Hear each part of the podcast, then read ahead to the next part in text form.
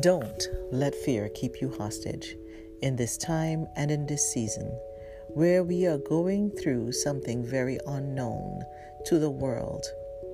Fear has hit millions.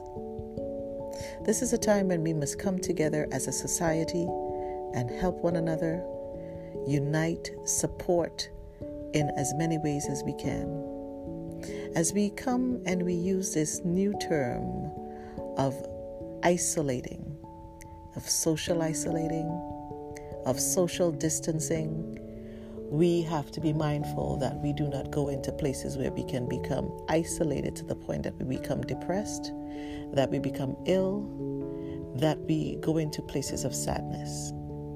We can be creative as we socially isolate. You can still connect with your friends, families, loved ones, co workers via the telephone.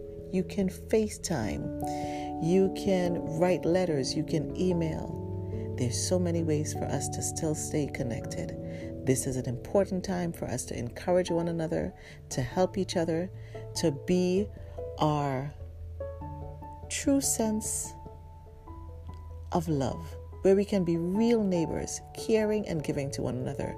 Check on your loved ones, check on your neighbors who needs groceries, you know, who may need a meal cooked because they cannot access um, where they would go for a meal uh, who, those who would need to go to the food bank, those that may not have um, easy access to get to the grocery because transit is slowing down. What can you do for your fellow man? Think about it. And then what can you do for yourself? What are you doing to self care in this time? Are you still taking the time to go outside and go for a walk? And, and breathe. Remember to breathe. Remember to take the time to take the slow breaths Inhale, exhale. Feel the rhythm, feel the pulse of your breath. Please don't panic. Yes, it is it is scary. Yes, it is disturbing. Yes, we have not been here before. But together if we do what we need to do, if we sanitize, if we we wash our hands, if we do things well, if we listen to the World Health Organization, if we listen to our governments, don't fall for the scams. Be mindful of the news that you hear. Check it out before you share it.